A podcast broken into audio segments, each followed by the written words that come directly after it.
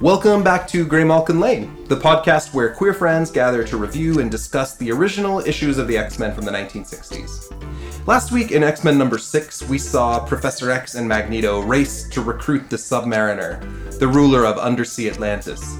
Namor, the only mutant that Magneto seems to respect, initially allies with the Brotherhood of Evil Mutants, but after a complicated battle with the X Men, he returns to the oceans. Now, welcome to episode 7 The Return of the Blob. I'm your host, Chad Anderson, and I use he, him, his pronouns. And here with me are three of my friends. If you guys will all introduce yourselves and uh, tell me both the first comic book that you ever remember reading, as well as the first X Men comic book you remember reading. My name is Heather. My pronouns are she, her.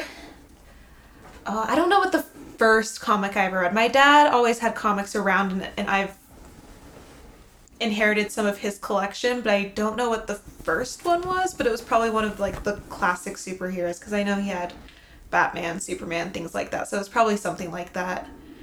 And I think the first X Men comic was the first episode of this podcast. I'm gonna be real. Oh, you had never read a single X Men comic? Not an actual comic book, no. Like I had read other things about the X Men, but I had never read an actual X Men comic until the first episode of the podcast. I am so impressed with your nerdiness. Uh, my name is Matt, and I go by he, him, his. Um, my first comic I read, I don't remember. I would say, but I would. It's probably like a Donald Duck, or Mickey Mouse, or Archie. Uh, first Marvel comic was uh, Amazing Spider-Man. I would say it's issue like three hundred and twenty-four, or something like that. Do you remember what happened in it? Uh, yes, it was where Spider-Man, Peter Parker, was hired by Silver Sable to protect a government somebody, and Captain America was involved, and Sabretooth showed up and fought Silver Sable, I love it. and I don't remember what else happened. What was your first X Men book? My first X Men was Uncanny X Men 281, and that was the issue where the X Men go to the Hellfire Club because Emma Frost called them, and it was the. Uh, um, it was the. Back then it was the X Men Blue and X Men Gold teams Sure. and this one was consists of Storm, Jean Grey, Colossus, Archangel, and Iceman. And they go there and they're talking and kind of fighting with the other Hellions. And that's when um, someone from the future pops up. Um, his name was Bishop. Yes, but also the villain Fitzroy. Fitzroy, yeah, yeah. yeah, This with green with mullet. uh, it was a hip thing back then, right? Um, and he showed up with sentinels from the future, and he started killing all the Hellions, and the X Men jumped in to help. And I remember it standing out because I thought at the end Jean Grey died because that's where she was took on some like like three sentinels by herself and they blasted her all at the same time and at the end you think that she's dead because they show up well colossus shows up at the end of the issue well they come out of the building and he's carrying her body so you think that she died There's a long trend in the X Men of there's so many characters in the comic books, but that's an intense introduction to the series. yeah but it was so good i remember and i love the art Yeah, fantastic. of that and everything and then of course you find out next issue that she just transferred her mind into emma frost who was in a coma I forgot about At that Frost. time. She's a Oh, good X-Men. character. And I so- like Love Emma you. Frost. Emma's, and- Emma's huge in the comics right now, as is the Hellfire Trading Company. Uh, or the Yeah. Hellfire and actually i Club. think it was the next issue wasn't it where bishop showed up uh, Bishop shows up right around that. I'd have to Yeah. go reread. And I think it was when they the X Men track Fitzroy to his like Antarctica hideout, and Bishop and his two other Malcolm and I don't remember the other guy's name. Randall, Malcolm and Randall. Yeah, and they show up. my and- favorite law firm. Bishop. Uh, Bishop is in the Marauders in the in the comics right now, and he looks so good. I love his current look. He's I'm delicious. all about that. Hi, I'm George Michael Duvin, or Mike to my friends. You can call me Mike. We're friends now. I'm talking to a Mike, and I'm a Mike. Um, he, him. That is me. Uh, so the first comic I read, actually, uh, when I was growing up, I had a school friend who I would occasionally have little slumber parties with, and his friend, his parents were friends with uh, veteran comic artist Sal Valuto. And we went over to his house one night because they were friends with him, and he brought us down to the basement and gave us some comic books for free. So my first comic book that I read actually came from a comic book artist. So it's kind of amazing. I met him again years years later and kind of thanked him for introducing me to this. But it was a DC sampler comic. And I remember in that, which is also very baby Mike. This is or baby gay Mike. This is eight year old me. Um, there was an excerpt from Teen Titans, the issue where Dick Grayson Robin uh, decides to stop being Robin, become Nightwing. And I remember him taking his shirt off, and you see those abs. And I was all about Dick Grayson, and I still am all about that Dick Grayson. Um, also, which was that. cool, and it, which a comic I finally read maybe about five ten years ago is Camelot three thousand. There was an excerpt from that. Cool comic. Yeah, yeah. And my first X Men comic was actually the first comic I bought with my own money right after the X Men cartoon came out. I was all about that. Um, I went to the comic shop down the street, hopped on my bike, um, and a comic called X Men 2099 had just come out. Yes. So I found issue one and picked that up with its shiny blue foil cover, and I just was immediately hooked. Went back down a few days later and bought actual X Men comics, um, X Men and Uncanny, and somehow tumbled into X Force from there. And yeah, the rest is history. It's amazing how you hear different things out loud. So I've always said X Men 2099. Yeah, But hearing you say X-Men 2099, that's how I said as a 2099, kid. I'm like, "Whoa, wait, well, I mean now, I mean I hear X Men 2099, but I'm just so used to saying it in my brain as X Men 2099 as a kid. We that pronounce it's- things differently. I love it. It's the same with comic book names. It's weird reading these and then finally hearing pronunciations years later, trying to say them out loud because you've never said these comic names out loud, and it's just weird. So uh, my first comic book ever, uh, I don't know, I was 12. My life was falling apart already because my parents were divorcing. And I remember picking up an issue of Archie Comics' uh, Teenage Mutant Ninja Turtles. Oh, and the Mutanimals spinoff, and I bought them faithfully every month for a year or so, and then they canceled both titles, and I was heartbroken. And I considered, I was only 13, but I considered for like three months, I wanted a series to be dedicated to.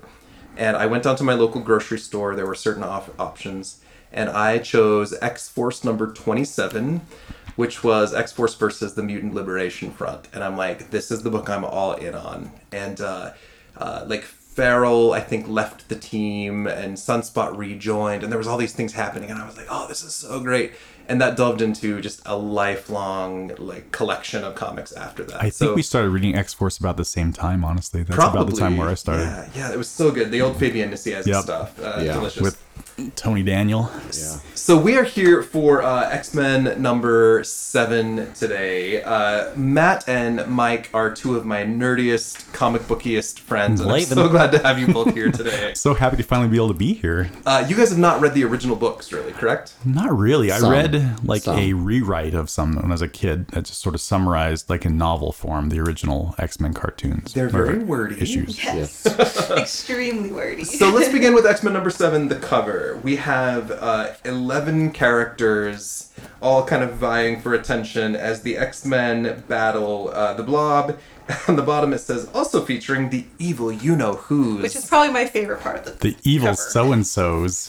but I love that first and foremost, and we'll get into this later, are beasts, piggly wigglies, he has big old feet in this issue. And he's, right in a, your face. and he's a little cross eyed on He's the cover. so his Yeah. eyes are so skewonkish in that, and I think it's hilarious. I also appreciate that Scarlet Witch is clothed in the correct color this time. Yes, finally. she was Instead of mis- green. She was miscolored green on a couple issues. Like on the covers? Yeah. Or, Yeah, oh. yeah. Uh, we also have uh, kind of Cyclops and Iceman and Angel standing out quite prominently. Uh, it's a nice cover. I like this cover. Good job, Stan. And Jack. Jack, Jack. Kirby. So there's a twist when we open the book. The first several issues are great. They're a little crazy, but they're a little repetitive. The X Men are training, they fight a villain or a team, and then they're off. In this issue, we open with a, a surprise. The X Men are graduating. What are your thoughts? What what kind of school is this? How long has it been? That's my first thought.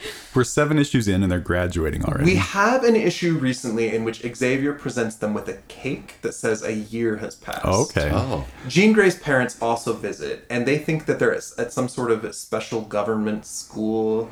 They don't know that it's a training facility for mutants, obviously. Uh, but yeah, they've they've graduated. Congratulations, grads and dads. They're posing for a photo. The boys are all in blue caps with white diplomas. Jean Grey, who has a new mask and a new hairstyle. Since I last do issue. appreciate her costume change. She has a white hat and a pink diploma. Heather. Why though? Because she's a girl and girls get special diplomas. Fuck that. Didn't you ever want a pink diploma, Heather? I don't I- think so. I no. want, I want a pink diploma. Have you ever printed anything in pink? Not on pink paper. Have you- maybe you should start. Well, maybe, you maybe I don't know should- what you're missing out although- on. I had a staff meeting today, and my supervisor was talking about how there was one time she got a resume from a girl, and A, it was printed on pink paper, and B, under her skills, she had listed, I'm always willing to share gum. Is that her mutant power? Is she? Did she go to the Maybe. Xavier School? of Apparently. Gifted Youngsters? You're fired.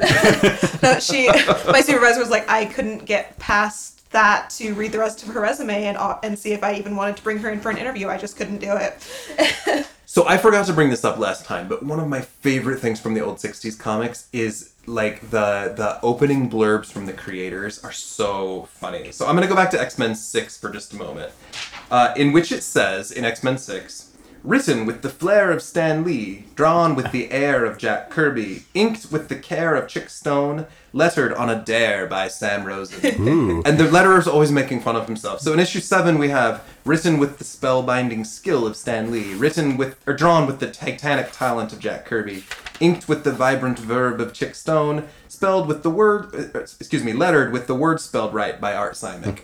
so it just makes me happy because they're always Yeah. making fun of the letterers in these. It uh, it's it's delicious a little bit. Uh, so we have the first image of the Blob here, uh, who was in X Men number three when his mind was wiped. Uh, Matt and Mike, what do you think of uh, the Blob here, as opposed to how you were first introduced to him in the comics later? Looks a little constipated. I don't know whether I'm more impressed by his hairdo or his purple shorts. I'm more impressed Yeah. with his body confidence and the fact that he's only wearing a pair of purple shorts. that's I mean, true. He's working as a carny, and so Because he- when we were introduced to him, he was wearing a black spandex. And the yellow belt. a yellow and he's belt. like seven feet tall and like 400 pounds or something. Mm-hmm. Yeah. And here he looks like he's like five feet tall Yeah. and Yeah. like 190. Shorter or than something. everyone in the yeah, comic. and it was like his belly got bigger when we first were introduced to him. There's a random panel in X Men Three where he's bald. So I I am proposing that he just has a toupee all the It's probably a time. toupee all Probably. the time. Yeah. I'm all about Fred Dukes with that toupee. So as we step into the issue, uh, we see Professor X congratulating the X Men. They're all thanking him. Uh, a weird random change in this issue. Iceman in his ice form has randomly delineated shorts Yes. now. We can Well- see his I did see shorts. that. He had to show up for the photos with something on. It's Oh. only proper. that's We wondered true. at the beginning if he was naked, and then I it think turns he out he was. wears yellow shorts. He, underneath. yeah, he Really? wears underwear under. I his- think in the all his beginning he ice was and snow. naked. That's just me saying that though. It's very possible. yeah. Is that just wishful thinking on well, your no, part? I just like Or- if I if I was 16 and and closeted gay and could just ice up, I'd just be naked all the time too and just have this dirty little secret going on in my brain. I'd do it now if I could, to be honest. right? I would. Pants are overrated. So we have Xavier commenting that not only have they graduated, meaning he's taught them all they can when it comes to their mutant skills, but they have also received a diploma, uh, which means they have completed a normal prep school curriculum. So these are students who have gone to a charter academy of some kind, and they are now equipped to enter the workforce should they choose. Uh, I don't know. It's kind of an interesting thing. We don't think often of the school for gifted youngsters as being an actual school, but or here the it's- yeah, actually If they learn graduating. anything. yeah, the uh, the students in the current comics I feel like have been going for 27 years. the New Mutants and the uh, Academy X students, etc., uh, have been students for so long, but here they're graduating in X Men number seven. Uh, any any thoughts uh, on these preliminary pages with the X Men graduating? Well, I- in the picture that they take, it looks like Professor X is just standing there amongst them all. And I mean, you realize later he was sitting on a bench, Right. but like he just looks like he's just standing there like a normal person, like he isn't Professor X. I'm a little. I think it's kind of cool. They're still very closeted mutants at this point. Yeah. But in this photo, Angel's wings are out. Iceman's in his ice form. Yeah. They are in uniform. It's something they can only show themselves, but they're proud of themselves. Yeah, I, I as love they it. should be. Yeah. They've they're- survived a lot of crap. Yeah. I'm just baffled behind this whole fake diploma, real diploma thing. Why, did, if they're so concerned about being outed with real diplomas for graduating into the X Men, why did they take a picture? That's actually what I was thinking, but I guess when they have the actual diploma that it if says need they, to show graduated it, from a real school. right. So why didn't they just hold that diploma?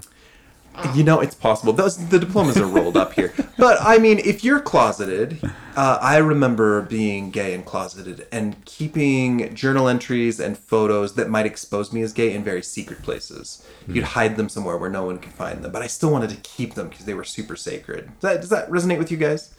Totally. Yeah. So I think you know, I think they want their little mutant pride photo, even though they can't show it to anybody. Even with Jing's pink diploma. But I also love how Angel's like, "Did the picture come out okay, Bobby?" And he goes, "Don't ask me, pal. Ask the camera." like, okay, sass. Uh, Professor X gives a speech. Uh, he says, You are each more than mere Homo sapiens. You are the forerunners of Homo superior, superior man. You each have a priceless extra mutant power to be used for the good of humanity. okay, but tell us something we don't know, Charles. And That's what yet- this whole You say thing that has every been about. issue. And yet, uh, you must still keep your X Men identity secret, for the world of ordinary humans is not yet ready to accept you, while Magneto and his band of evil mutants still seek to de- destroy you. And then Xavier announces he's leaving for a while. Good, for get about out of here. Ten minutes.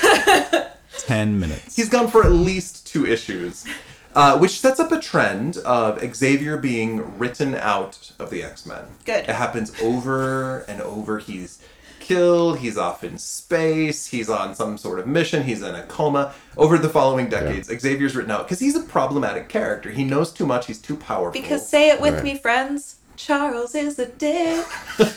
Big old bald dick. oh, somehow that's worse.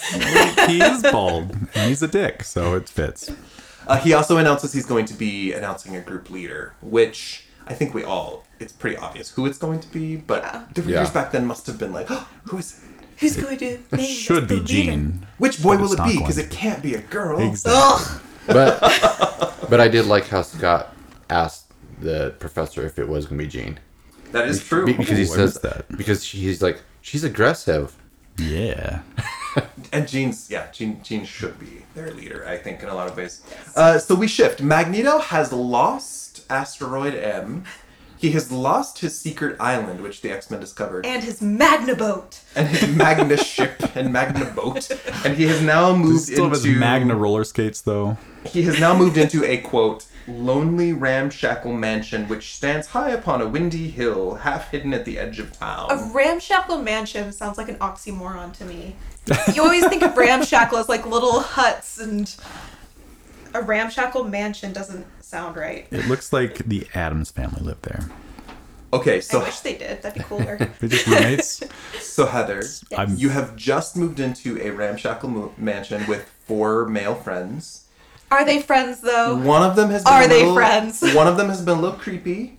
He's a little wrinkly. He's got a mustache. He likes to smoke, and he wears a brown bag as a costume. And the second he gets you alone, he offers you a life in which he can give you whatever you want by creating illusions. I can take you to Europe. I can make you see anything you want at any time. You'll always be happy. Would you take Mastermind up on his offer, Scarlet Witch? Are you fucking kidding me? There's no way on God's green earth. This sounds like the worst season of The Bachelorette ever. But I love how Wanda like stands up to him and she's like, "Bitch, no! Like, pop off, Wa- Wanda." She, she says, Stay back, the very sight of you is repugnant to me. She's like, even no, with you, even a palace would seem like a hovel to me. Like, say it, Queen. We love it. In her head sock. And I think it's interesting that Magneto is so overly protective of her. Magneto is very protective of the Scarlet Witch. Although in the previous issue, he tried to pimp her out to the Submariner. Like you And do. he's try and he's threatened to leave her behind a couple Hey, times. where do I get? s- Where do I sign up to be pimped out to the Submariner? First, you have to wear a scarlet head sock, Done. and then we'll talk. Okay. Magneto's pissed at Mastermind. We have very Hoppy Toad coming in to, to put in his Yeah, two so cents. much hopping. I noticed. Yeah, is and that it- the most effective way to travel down a hall? Is hopping? Our friend Ian a few episodes ago uh, talked about how Toad's always leaving a little bouncy urine trail behind But him. he's not in this issue. It's white instead of yellow. He's wearing his Pampers today. yeah, it's still. Uh, uh, Blob gets called diapers later. yeah. Oh, Someone calls him diapers, which is fantastic. Okay, back at the X Mansion, uh, uh, Professor X is revealing one of his biggest Oh, secrets. can I say something to Cyclo- first? Oh, yeah, Sorry. yeah, yeah. I couldn't remember where it was. Um, whenever Magneto goes after Mastermind and he's like, Magneto, the one you have sworn allegiance to, and all this stuff, and he goes, Forgive me, I meant no harm. You know I am loyal to you. And Magneto says, Bah, loyalty is for Homo sapiens. I expect no loyalty. I only demand fear and blind obedience. that's But, my like- grinder profile. Is Which, which part? All of it. all of it. That's a long grinder profile. You know, But like, I'm very specific. I feel like loyalty is better than fear. I feel like loyalty drives better assistance than fear does. But I might be wrong. I think that juxtaposes the new leadership of the X Men as well. Yeah. In the current comics? you Well, mean? no, I mean Like, in this happening now, issue like- as well Oh, with yeah. Cyclops because they're leading out of loyalty, out of friendship. Sure. Oh, I just spoiled. No, no, no. It's, Two seconds from now, Spoiler it's obvious. it's on the same page. yeah, well, Uh, that's true. Uh, and I mean, we could have a longer conversation, which we have in multiple episodes, about the psychology of Magneto. Yeah. But he clearly sees himself as better than. Yes. Yes. Either out of a sense of superiority or out of a sense of nobody can do this but me. But regardless, it's narcissism. Uh, yeah, he's he's he's real angry at these issues. Uh, so we have Professor X appointing Cyclops as the leader of the X Men. Cyclops is very humbled and surprised. Uh, what do you guys think? Is is Professor Xavier making the right choice? I think so because I think that a Scott wasn't expecting it, so he doesn't feel entitled to it.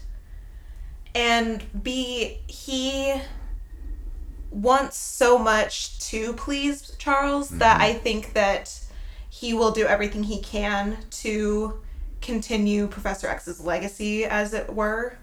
And I think that he is powerful enough to be able to do things and he also elicits enough friendship and loyalty from the others that he can lead them so i think it's a good choice And his humi- humility is very prominent here Yeah. as well. He's like, wait, the beast is way smarter than me. Angel's way more aggressive than me.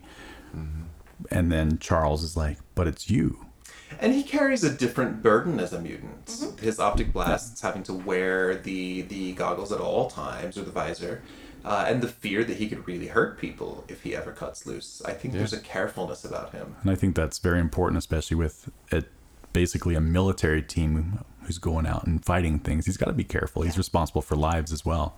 My like for Cyclops starts here. I think my Yeah. like for all these characters, like they very much have. especially because the Grown others since the first. support him in that like none of them are like well i should have been the leader they're like oh yeah cyclops is going to be a great leader like Mm-hmm. we can totally make this work Uh, Maddie, what if he had made Iceman the leader? What would have happened?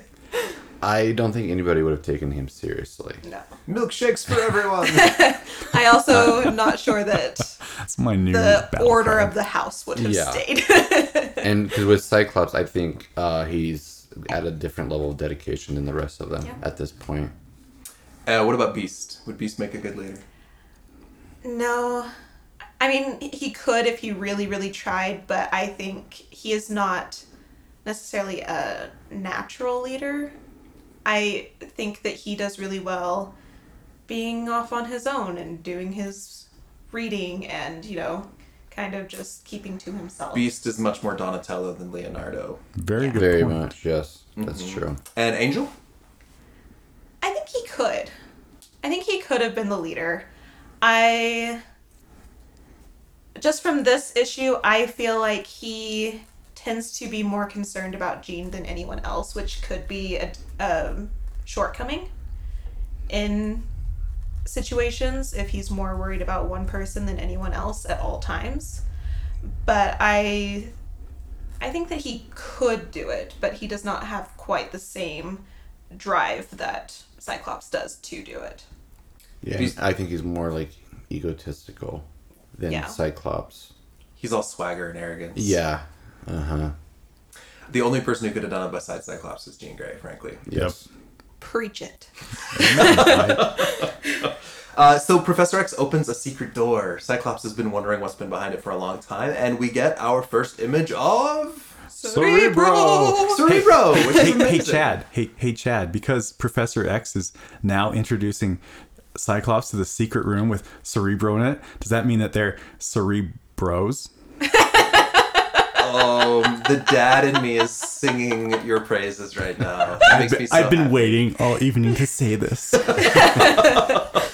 Uh, so let's describe. So Cerebro looks like a bunch of wonky robots It's connected by super crazy intricate. wires. It's amazing. And Professor X describes it as, quote, it is actually a complex ESP or extrasensory perception machine, which I call Cerebro from the Latin cerebrum, meaning the brain. Its sole purpose is to aid in detecting new mutant brainwaves to help us locate other mutants, both good and evil. So in X-Men number two, we see the Danger Room for the first time, which is a huge X-Men staple. Now we see Cerebro. What's the legacy of Cerebro over the following decades?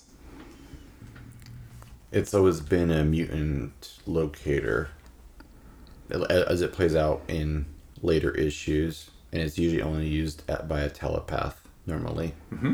Um, It's much more computerized here. Yes, and um, it eventually just involves a helmet connected to a computer that like amplifies the telepath's powers. It's sometimes a handheld device. Generally, it's a big computer, but in the more modern comics, it's always been this big, giant circular room, which they took from the movies. yeah, thanks to the movies, that sort this of. Mm-hmm. huge facility almost where they can track human minds across the planet. Yes. Uh, but here's our first image of it. Uh, what are your thoughts? It's very Kirby. Wires going in weird angles for no reason. You kind of expect Arnim Zola to pop up around the corner. Yeah. Or Darkseid to shoot something out of his eyes at the same angles. Uh, so big deal. Uh, there is one point in the future comics where Cerebro develops sentience as well and like becomes an enemy for a while. There's some crazy shit that happens, but here we get Cerebro for the first time, which is yay, X Men nerd, yay. Uh, the team after Professor X has departed, the team has decided to go out and party.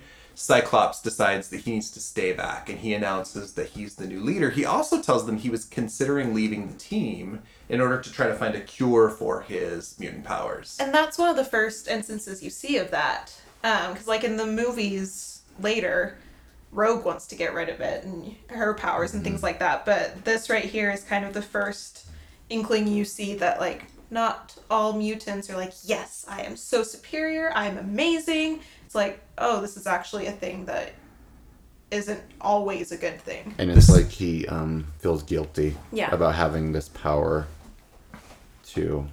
Um, it's a burden he's carrying Yeah. in some ways, and he's doing his his best with it. Uh, swi- shifting the conversation to queer identity for a minute, there have been times for I think all of us when being gay or trans has felt like a burden we have to carry. It's something we wish we could be rid of. Uh, certainly, that's something I wrestled with for many years. Uh, any comments from you guys? I think it's something we all wrestled with in the beginning of our stages of coming out. I think it's a natural progression. As you come out, you you wish you could change yourself. So you weren't gay in the beginning, and then eventually, hopefully, you come to love and accept yourself. Can I find a doctor, a procedure, a book, something that will take this away? A Right? magic Or a- pill. Two year Mormon mission or something. Or a marriage. Oh yeah, marriage. I yeah, I married and had children before coming out, and for many people, there's reparative therapy, and it, you know, if if we take back a generation, shock therapy, and all these things that people have subjected themselves to, before you learn how to celebrate yourselves, uh, and and Yeah. be full of pride. Eh, or just or just prayer, you know, Yeah. pray, away Pray the, gay. away. Yeah, I thought you were purring like a kitten for a second, but now I understand. uh, okay. Uh, so the uh, I like that we can be cerebros and then Yeah. also like have deep conversations about being closeted. Cerebros before Cereb hoes. That's what I always say. Oh, You always I say love always as of right now. I love how supportive the whole team is, though, when Exactly, I love Cyclops it. announces his leadership. Every, like, Iceman is super excited for him. Everybody's just all And for Beast it. is like, of course, it was the logical selection. Like it's it's great. Yeah, it's uh, we we we've got your back, pal. Kind of the whole Yeah, the whole exactly. way through. We also see Jean in her adorable yellow dress and hat. I love it. Love it. having having feelings for Scott for the first time. And she doesn't say it out loud, but Angel can see. Quote Angel thinking, the way she looks at him, how can he be so unmoved? Can't he see how she feels about him? So we've seen some gentle flirtations between them, but this is kind of the first image of Jean like really crushing hard on Scott. Which is, of course, setting up generations of X Men stories to come with clones and future storylines and alternate children from the future Yes. And they're clones. and they're and clones then as well. surviving 12 years in the future in other bodies, raising those Oh, children clones. That's true, yeah. Yes, On their honeymoon. Yes, like you do. complicated. I love X Men. Uh, Cyclops stays behind. Uh, meanwhile, Magneto arrives at the carnival trying to find Blob, and he's in his full costume, thinking, "This is the one place I can be in my full costume." Which makes me like made me wonder like didn't people see like the newspaper or the news Right? like when he tried to take over a missile base Or I a whole would've- country? I think that would have made it like front page. he conquered Santo Marco. He took over a country. Uh, but he just is happy walking around. You'd think it would be like easier to just put like a suit on. Yeah. But you never see him in anything but his costume, like so far. The blob is back. Uh, I presume that they're demonstrating his powers for the public again, which is what we saw in X Men 3. I presume the elephant trying to pull him is the same one that Cyclops blasted with his optic blast a few issues ago. He's, He's shot recovered With nicely. a, he's shot with a cannonball. I love that episode of The Simpsons where Homer gets shot with a cannonball Oh. repeatedly. He is the blob. it's a crossover. It's canon. Homer is the blob. You're right.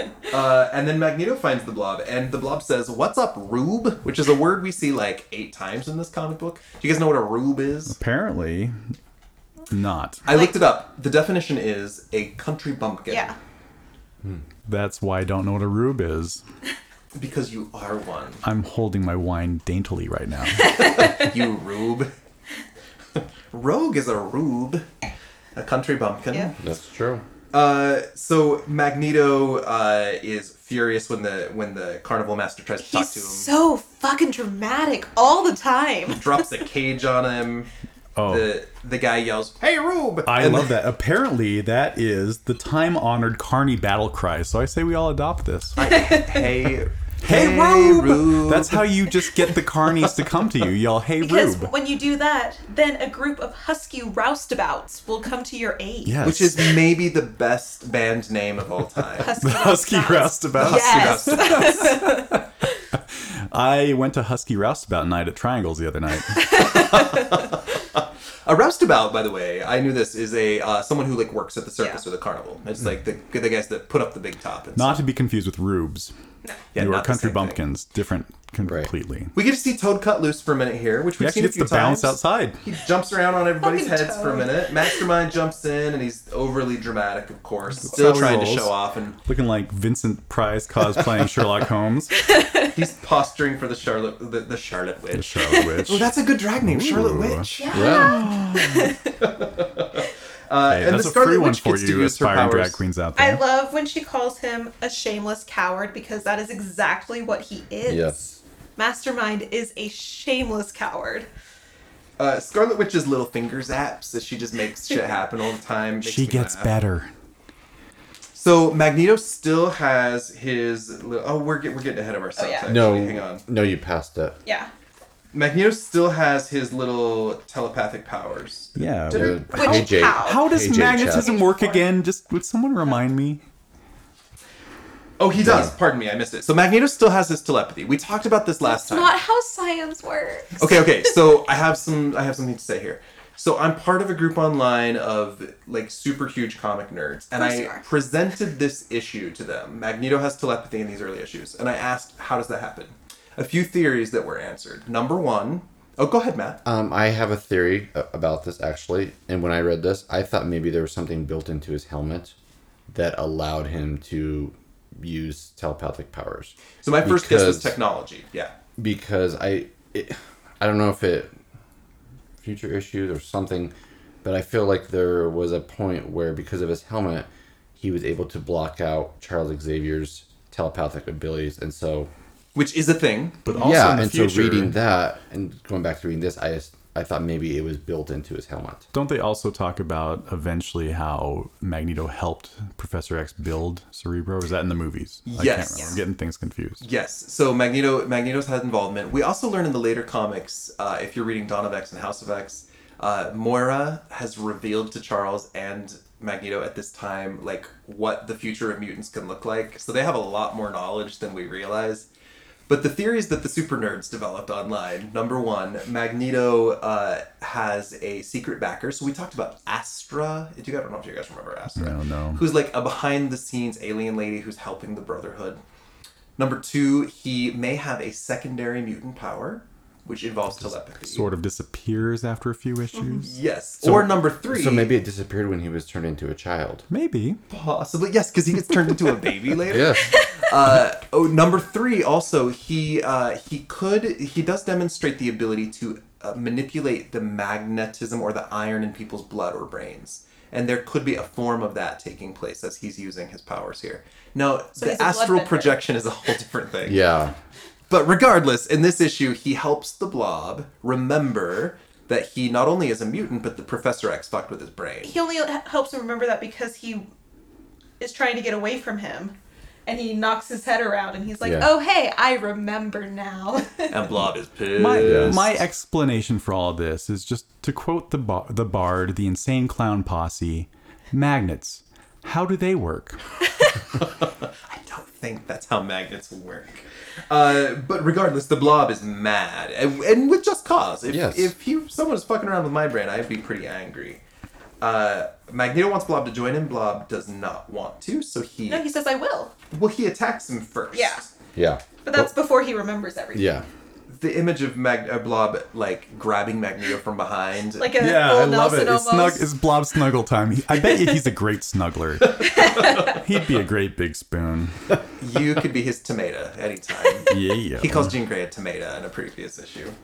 Uh, but Magneto shows his power, and the Blob agrees to join. Now, Cyclops back in the mansion has a special meter of known hostile mutants that will light up. So it, it lists Magneto, Toad, Mastermind, Quicksilver, Scarlet Witch, Blob, and Unknown. And the Blob lights up, meaning his memories are back. Professor X like alert. pre-programmed. blob this. alert. But I didn't figure out like why it would light up even if he just barely got his memories back because he's like wouldn't it light up when he uses his powers? I think Professor X like programmed Cerebro to Yeah, because monitor him. he uses his powers constantly. at the Exactly. That's carnival, what I was and thinking so, when I read like- that. it didn't make sense. And they're but they're not worried about his powers until he has his memories back. so- right. I don't know. Cyclops also accidentally calls Cerebro Cyberno. Yeah, And this I is saw a, that. This is a thing that happens in the comics. Stan Lee will like just make shit up all the time, and then they have to fix it. Cyberno means cyber. So, like for example, the Hulk was Bruce Banner, but then Stan Lee started calling him Bob Banner. So then they Really? revealed his name is really Robert Bruce Banner because they had to go back and fix it. and then back in the 70s and 80s TV show, they called him Robert Banner because Bruce was Wasn't he too David- gay of a name. Wasn't he David Banner in the show? I he was think David. was So oh was yeah, it it was David? David, Bruce Everyone Banner. was- yeah. Because Bruce was too gay of a name to 'Cause- be used on TV. Because you don't want to be Bruce from Spruce Street, right? I have a great uncle named Bruce. So that's really funny. he to me. Bruce. Uh, so Cyclops is alerting the X Men, who have gone to a little beatnik cafe, and the I bohemian side of New York. I love it so much. Their little, I think it's called the Cafe a Go Go. I think is the name of this show. Oh, I think that comes back a few times. it doesn't does. It, it comes back in about half a dozen issues. Yeah. Over, I think the next time we see it, this is X Men Seven. I think the next time we see it's X Men Fourteen. But they go to this little shop, and there's just there's just a random assortment of I love bizarre it. little characters. I I love it love so them all. much. But what I was wondering is like Cyclops says he's gonna call Angel through his car phone. So the angel's sitting down in his car waiting for Cyclops to call or His- something his or what? Car radio. He like You know, because that's how radios Beep. work. yeah. I mean, this is the '60s. So James yeah. Bond well, was he's a not thing. there sitting with them, so he Yeah, might be, that's be what out I of his was car. wondering. He's just chilling out in the car. He's got to hang out in the car. Poor Angel. Well, he is probably too posh to listen to the jazz combo That could that is so far out that they'll be fired if anyone can understand the melody. So Could be. there are three profound things that happen in this coffee shop. Number one, Beast kicks off his shoes And we have a group of artists who are so enamored of his big feet that they must draw him. They pick him up and decide to hail their new leader, the king of the barefoot beats. I think this Which was is- actually just foot fetishist night at the Cafe Go Go. It probably Which was. is honestly probably my single favorite scene in this entire comic is the barefoot beats. a lady paints eyeballs on his foot. It makes me so happy. Honestly, I feel like this was the start of OnlyFans. the beast just like kicking it back with his giant It's just feet on giant the screen. feet and people worshiping them. It just sounds like OnlyFans. Number two, we are introduced to a very minor character, a beatnik poet named Bernard. Bernard. Now, Bernard appears half a dozen times, and many years later, here's how deep my nerd goes. Bernard is revealed to be a mutant who can affect emotions in people when he reads his poetry. And he's a terrible poet. We get to see more of him later. He's very sporadic, he's very obscure. well, it says in this that he's just reading uh, A shopping Housewives list. shopping list. In a this, lot. re- in this, his poetry is just reading his housewife's shopping list. Yes, but he's a he's a mutant. The third thing that's profound here, and we we we're gonna pause and have a discussion about this, is Iceman meets the waitress Zelda. Her last name is Kurtzberg, which is the same as Jack Kirby. Oh, Kurtzberg. is that his wife's name? Uh, I don't. I, I think Kirby is short for Kurtzberg. No, but what's his But wife's it's his name? Oh, I don't think. I'm his going wife to do a is quick Zelda. little. I don't believe so. So Iceman is is flirting with Zelda. He's letting her know he's interested. She's clearly interested back. So for the gay men in the room, and, and for Heather as well, of course. Do you guys remember what it was like to be closeted and to believe that you had crushes on girls, or to really try to get there? What's Iceman going through here as he flirts with this waitress? Any thoughts? That's what you do. But I know that he's very bad at it. I know he has goes through a series. I don't know. Does Zelda reappear later on? Yeah, Zelda's in several issues. But his relationships just just don't. He's never serious enough about them. He just seems to be going through the motions constantly. Like it's very easy to kind of retroactively go back and read his gay status in all of this because of just the way his relationships don't work and the way he approaches them all just kind of flippantly and really not seriously. he does eventually have one that is a long term relationship with a woman. He dates Zelda for a while, and then he dates Opal Tanaka for Yes, a while. that's who it That's her is. name. And then he Yes. dates Shadowcat for a while. Really? Oh, yeah, Kitty that's Pride. right. Uh, so he's had some relationships. and in Yeah. the movie, he dates Rogue. Yes, That's true. the movie version dates Rogue. But do you, were you guys when you were teenagers? And then he Did you dates date Mystique girls? for a hot minute in the comics, which was No, um, Oh yeah, that was strange. I, I remember there was a girl in junior high. I was in eighth grade, and we went on like some mountain retreat thing, and she let her feelings be known that she liked me, and that was the first time I ever held hands with anybody. And I just remember, like, we were riding home on this on the bus, and she was holding my hand. I thought it was the most gross, disgusting thing ever because her hand was so sweaty, and she was just sitting there smiling at me like, "Oh fuck, this is nasty." I uh, I went on so many dates through high school and college, and I always had a reason to avoid physical contact. I mean, I would dance with girls, but I would always find a reason not to kiss them. Like, I you know I'm just not ready for that, or I, I Yeah. want to take things slow. I'd always have an excuse because I was so uh, so determined to avoid it because I didn't want it, I didn't desire it, but I also felt like it was something that needed to happen. If I didn't ever do that, if I wasn't dating girls, people would see that I was Yeah. gay, and then I would be bullied or made fun of Right. or exposed. Uh, so I, I relate to what Iceman's going through. Well, here. and I think that we just didn't want it to be true that we had these feelings for men.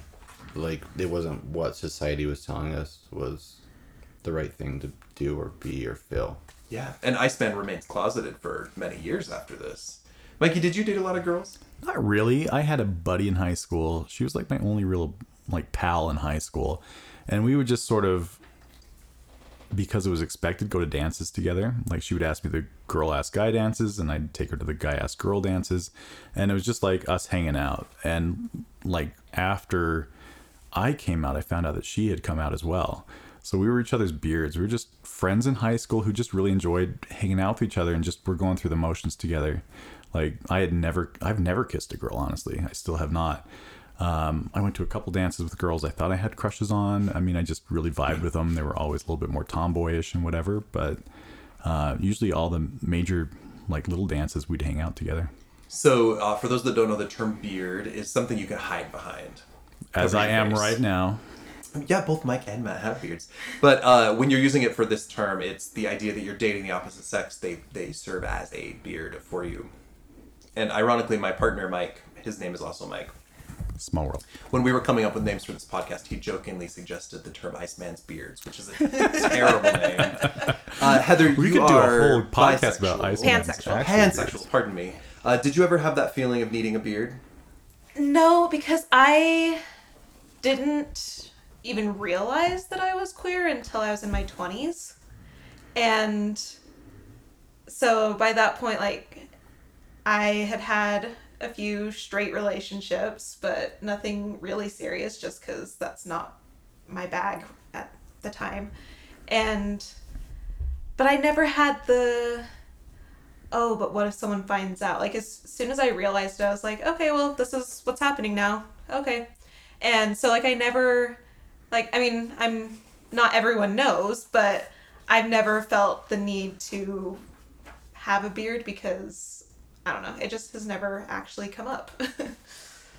So we're gonna see Zelda come back in a while. Uh, we'll have more conversations about this. But Iceman, when you look back at this scene, I mean, when you read it then, it's just a sixteen-year-old flirt with a waitress. But when Yeah. you look back, you're like, oh, buddy, like it's okay. you can just be you. We love you. the icy version and the gay version. It's okay.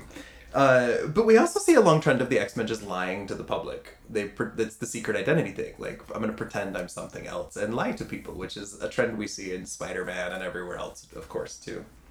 Okay, Magneto has a random warehouse. He has a secret fight factory. that- Magneto's fight factory. the first rule of Fight Factory. is you don't talk about fight is you paint danger keep out on it. That's the Yes. first rule of fight factory. And you keep a secret stash of giant phallic purple missiles. in also the that you bathroom. color coordinate with your outfits. So they bring the blob there. They lay a trap. Somehow they just know that the. Oh no no! Magneto sends a Yeah. message like Yes. X Men, come get me. Yeah. And then he gives him his address. like, "I'll be waiting "Please, for you at the I will following wait for you to address." get a piece of paper to write this down. okay, are you ready? But- okay, my address for my secret fight factory is. And he's like, it's the warehouse that says danger, keep out, with an exclamation point but on while it. all that's happening and they're all like suiting up and getting ready to go, Bobby just kills me when he's like, now stand back, guys. I'm gonna freeze up fast. And then he's like, "Oops, too fast. My shirt, shoes, and socks froze up too, and cl- cracked clean off." Gosh, Zelda always underwear liked that old stayed on, shirt. though. Like, it's like Bobby, sweetheart. Like, He's trying hard. To fit he's it trying in. so hard, and I love him. Uh, Magneto's not playing around. The X Men come. Professor X is gone. First thing they do is fly his giant red helicopter, and it gets zapped apart by And, magnet waves. and you know you're going to fight Magneto. Why are you flying a metal object? Why? And helicopters are not cheap, y'all. Like they are, they are thousands and thousands of dollars. Thousands and thousands? I would say there's slightly more. thousands and thousands and thousands. Okay. And also thousands. Maybe several more thousands. And a few more thousand. Just throw a few more O's on there. And the blob is pissed. My I love- favorite, my favorite scene in the fight to follow. Oh, go ahead, Mike. Well, I love like the view. So there's a view of them flying in the helicopter, and you see a tiny, pissed off blob shaking his fists in the air down below them. Ah, guys! And they're like, "Let's go and In his annihilate little him." purple, purple panties. Oh, th- yes. Uh, those are like grandma panties. uh, we get to see Gene trying to raise the blob, but he controls his own sense of gravity. which right? is so cool. So he's stuck to the ground, and she just lifts the ground up under his feet. It's But kind of it's, amazing. yeah, it's kind of cool. It looks like I don't know how to describe it. Uh, for because you know it's a visual medium that we're trying to describe on a podcast. I know. This It's almost like there's two chunks of clay that are coming up underneath him, and his feet are attached to them. It's just a cool visual. Good job, Jack Kirby. Yeah, it's kind of cool. It's kind of fun. But and like, then there's oh, go just so much happening in this whole sequence. Like I don't even know. ahead. they are attacking, and Blob is Oh, and then pissed. Jean Grey passes out. Yes. Please continue. Well, she she overexerted for a moment, which Yeah. I understand. Mm-hmm. Does she strange. faint a lot? no. We should have a faint Oh, No. count. 'cause I think have a this is feeling- actually the first time she actually really just passes, passes, out. out. She's a little damselly in some of the issues, but Yeah. I think she's never passed out Yeah. before. And she's not quite passed out. She's Oh, just she's like passed out. Like on the she's next just, like, page, holding her Cyclops head. carrying her. yeah, yeah, I guess so. oh no, no, she is. Yeah, you're right. So Magneto is Magneto is ready to like kill these fuckers. He comes out with like giant purple missiles ready to explode. Uh, talk about the fight that follows with the missiles flying everywhere. I love the Iceman's ice tunnels. That's what he calls. I thought it was so cheesy. I love it. So cheesy. It's like, come on, really? That's what I thought. Cyclops yells, "Create a curved ice tube." That's what he calls his penis. The ice tube. His curved, Curved ice, ice tube. Oh. Oddly specific, but Cyclops knows somehow. well, he says it, he says the way you've done it in practice sessions. Yeah, Mhm. in their So- practice sections. Wink. Cyclops blasts a hole I in think the Cyclops ground. is aggressively straight. If we're being Yeah, I real. love how he blasts a hole under Iceman to help him dodge the missiles. Right, rather than just, I guess if you hit the missile, It it explodes. probably explodes. Yeah, well, that's what he said. Oh, Yeah, Or if he he could like mentions it. gently blast Iceman out of the way. I don't know, but I love that the fact that he blasts a hole in the ground under Iceman. This is not the his first hole in the ground blast. No, no, he does that with the. and it won't be the last. Isn't it the carnies the first time, or the criminals with the Vanisher? That's what it is. Uh, uh, God, these comics are so wordy. Beast throws mud as he announces he's throwing mud. Yeah. And then there's a there's a caption about the mud being thrown, and then Blob screaming, "Ah, there's mud in my eyes." There's so many words. Uh, the the images were plenty. I think Stanley got paid by the word, maybe. Charles Dickens did. Uh, so Quicksilver's trying to zap, uh, or Dr- Quicksilver's trying to, to knock back Angel. Cyclops zaps Quicksilver. Jean Grey picks Quicksilver up and spins She's him around. on the- For the Conveniently second, come back from for the fainting second issue at the in right a row, moment. she has done that to Quicksilver. That's her favorite move. She likes picking people up and spinning well, them around. that's the in only way that they circles. can catch Quicksilver. I- I do But then after like he gets free, he goes, "I'm free. Nothing will ever catch me now." And it's like, "Nothing, Pietro. this has literally happened to you multiple times, and now you're gonna say nothing can catch you." Except for that. Uh, so the fight gets a little crazy and manic for a minute, and then Iceman freezes Blob in a giant block of ice. I would like to hear all of your best. There's a sound effect when Bob, when Blob, uh, quote, expands his enormous bulk, end quote, and shatters the ice. Uh, can I hear all of your best sound effect for this? The baroom. Uh huh. Yeah. That's not my. That's not my attempt. No, at I'm, that. I'm, I'm ready for your baroom. I don't know if I can do it very well. No, Oh, good. That's good. Baroom. I'm trying to think slightly blobby, so like, boom. Yeah, I think it needs to have an element of. I, I adore comic book sound effects sometimes. Uh, so Magneto's done. He just launches all the missiles at the X Men, and uh, how do they survive? And well, they're like, but the blob is there too. And he goes, that's his hard luck. He's served his purpose. Like, Magneto's just out here using and abusing at this point. Like, he always has been, but at least he's brought the people along with him. This time he's like, no, blob did exactly what he's supposed to do. So it's just going to happen. We have seen him be willing to sacrifice his multiple allies Yes. prior to this. But all of his team, he's sacrificed before and then brought back. And this time he's like, if blob dies, he dies. Like, The X Men hide behind Blob. And then Angel grabs Jean. I'll shield you, Jean. Behind Blob, who's shielding And then everyone later else. he's like, "Stay back, Jean. There's no telling what he'll do next." And it's like, Angel Jean's a big girl. She can take care of herself. She's got some Angel powers. loves to inappropriately touch Angel. Uh, Jean he Grey. does. It happens over and over. He just keeps touching her, grabbing like her, picking her up. and like running away with her. And I'm uh, a little pissed about it. Angel, your chauvinism is showing. He's might rich. wanna He hide can get that. away with things. So- no, he cannot. Three giant missiles explode. The blob is knocked down, but the X Men survive. And Magneto says, I had everything figured perfectly, but the blob spoiled my plan. He was in the way. Again, I failed. And he summons his Magna Car to take them all away. Hey, Magneto, you're the one that brought the Blob in. right? Why did you bring him if you did it again? This is the fourth issue in a row where Magneto has had to flee in a ship with his with his Brotherhood of Evil Mutants. He just runs away because it's too much. It's happened in four, five, six, and seven. Yes. now. I I love the Magna Car coming to you soon from Hasbro Toys. You can buy yours now at Toys R Us. It's like the Bat Car, Magna Yeah. Car. Magna Rocket, Yeah. Magna Lyrics. Marine, they're has a just very- selling action figures at this point. uh, and Very then Batman vibe. the X Men. Now that the Brotherhood's gone, the X Men give Blob one last invite to join their team. And how does he respond? It's like, no, I'm through with mutants. With through with fighting other people's fights. I'll never trust Mm-hmm. anyone again. And like, honestly, we stand. Yeah, he is. He's done. This is like fucking crazy. Like he just got blown up. I'm done with. Well, you I also, guys. but one of my favorite things, like one of the things that I definitely stand the most about this is afterwards he says, I've no hate left in me. I'm just weary. I'm going back to the only place where I belong, to the carny. I've lived a sideshow freak, and that's how that's how I'll die. But like, I love how he's like, "There's no more hate. I'm just tired. I don't want to do this Yeah. anymore." And like, I'm here for it. I stand. And as he walks off, he yells the time honored Carney battle cry, Hey Rube. No, he does not. Don't be a rube, Mike. Oh. Because he's not trying to call the Husky roustabouts to them.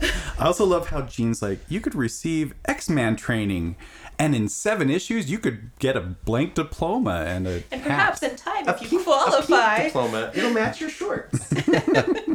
uh, so perma- perhaps the most profound moment of the issue comes in uh, these these last couple word bubbles. Uh, Cyclops. You mean the says- one where, where Iceman says he has no pockets in his tiny trunks? I mean that's that's great. That's pretty profound. But uh, I, Cyclops says, I seem to remember something the professor once said long ago. There are good mutants and bad mutants, and there are also some who hate being mutants, some who turn away from the great responsibility their power imposes upon them.